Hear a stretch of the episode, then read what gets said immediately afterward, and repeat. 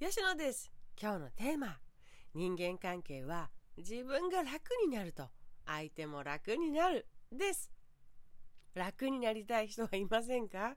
なんだろうね。楽になりたいって言葉使いますよね。楽になった楽になりたい。そういう楽という感情のお話です。楽になりたい時って逆に苦しい辛いという状況なんじゃないかなと思うんです。我慢に我慢を重ね苦しいよ辛いよという状態なんじゃないかと。あなたにも経験があるはずです。私にも経験があります。でね楽になるって言葉使うなって思ったんだけれどそれって何かなと思ったら自分の感情を素直に流してあげること。楽になったとは自分の感情がすっきりしたに近いんじゃないかなって言語化するとね流してあげれたよっていう。例えば私は最近とある場面で違和感を感じててね日頃いろんなところにセンサーを貼ってるんですけどねなんだろうこれって一見何の変哲もないんだけれどここに苦しさを感じるってどういうことなんだろうかなと思って考えていました。原因がその場では分からなかったんですが振り返ってみて分かったことがありました。それは相手が苦しそうだったから私は苦しかったですね。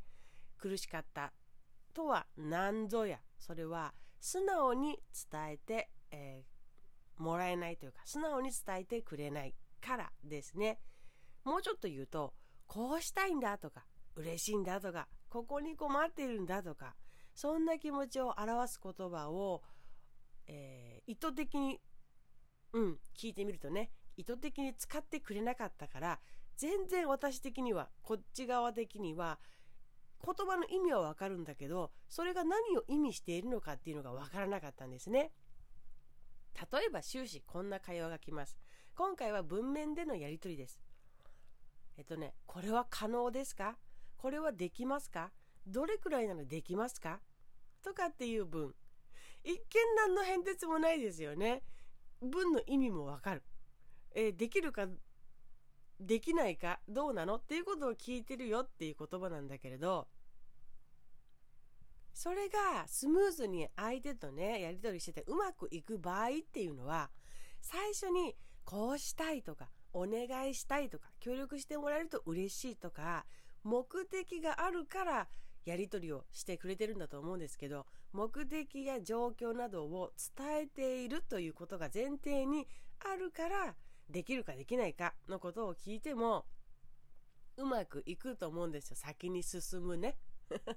腹を割ってというかその人の意思や方向性や気持ちが受け取り側がわかるから受け取った側も気持ちよく的を得てその人に沿って回答ができるのだと思ったのですよ。なんか言葉にすると、うん、なんかね重々しく、うん、カタカタしくなりますけどそういうことなんじゃないかなと思ったんですよ。どうしたいと思っているのか焦っているのか余裕があるのかそれをしないとどうなっちゃうのか他に手はあるのかなどなどそういうものは全全く何も情報がないからわからないんですね。できる？できない？どっち？みたいな。気持ちの疎通が取れないとこっちも苦しくなるんです。え、え？っていう。でね、結果として私の提案で行くことになったんですけど、完全には相手の希望に添えなかったようでね。その後ですよ。対応してくれてありがとうとか、返信してくれてありがとうとか、情報してくれてありがとうとか、そういうものも何にもなかったんです。いいんですけど、ありがとうなんていいんですけど、すっごく終始1から10まで悲しくなってしまいましたね、私は。あのー、これをもし夫婦関係に当てはめたり、これをもし家族関係に当てはめたり、ね、あの会社の人との関係に当てはめたりした時にもここに苦しさや悲しさを感じるっていうのがついてきてね人間関係苦しいよっていう人がいるんじゃないかなと思っての今日の放送なんですけれどね。あの時助かったとか、ああしてくれたら本当に、ああしてくれたからか、本当に嬉しかったとか、その後、そういう言葉とかもあると人間関係ってもっと楽になるのになって思ったんですね。もし思っているならですよ。そう、つまり何が言いたかったかっていうと、感情って自分側でせき止めていたら苦しいんです。感情のやり取りもしていますでしょ私たちは会話を通して。だから循環ですよね。巡る、巡らせる。そこを意識していくと流れていくんです。それが楽になるという言葉につながるんですよ。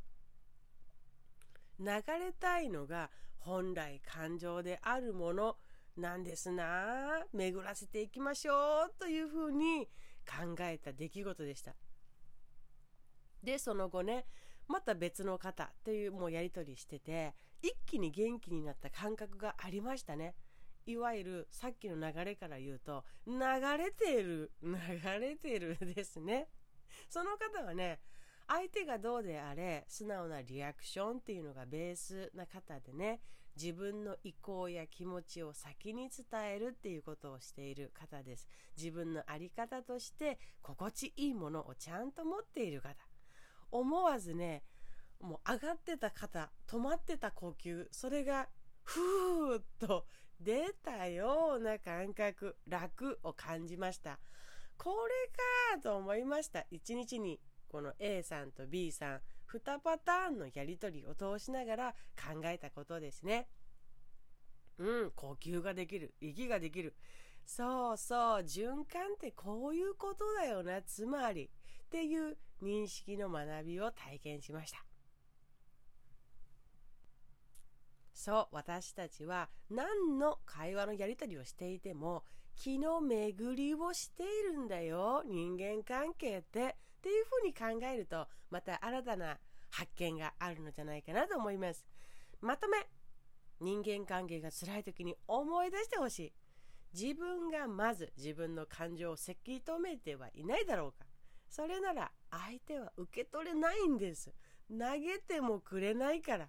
受け取れないんですね。だから次投げれないっていう。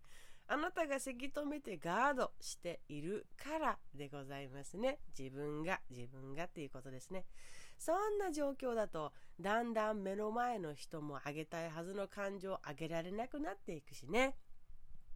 自分の中の感情も、対人関係の2人の間にある感情も本来素直に流していくことで好転していくからね。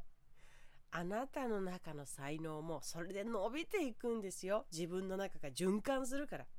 対人関係も同じ循環するから良好になっていくのですよ。というところです。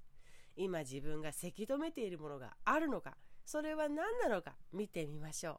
そこが開けばもっと楽になるからね。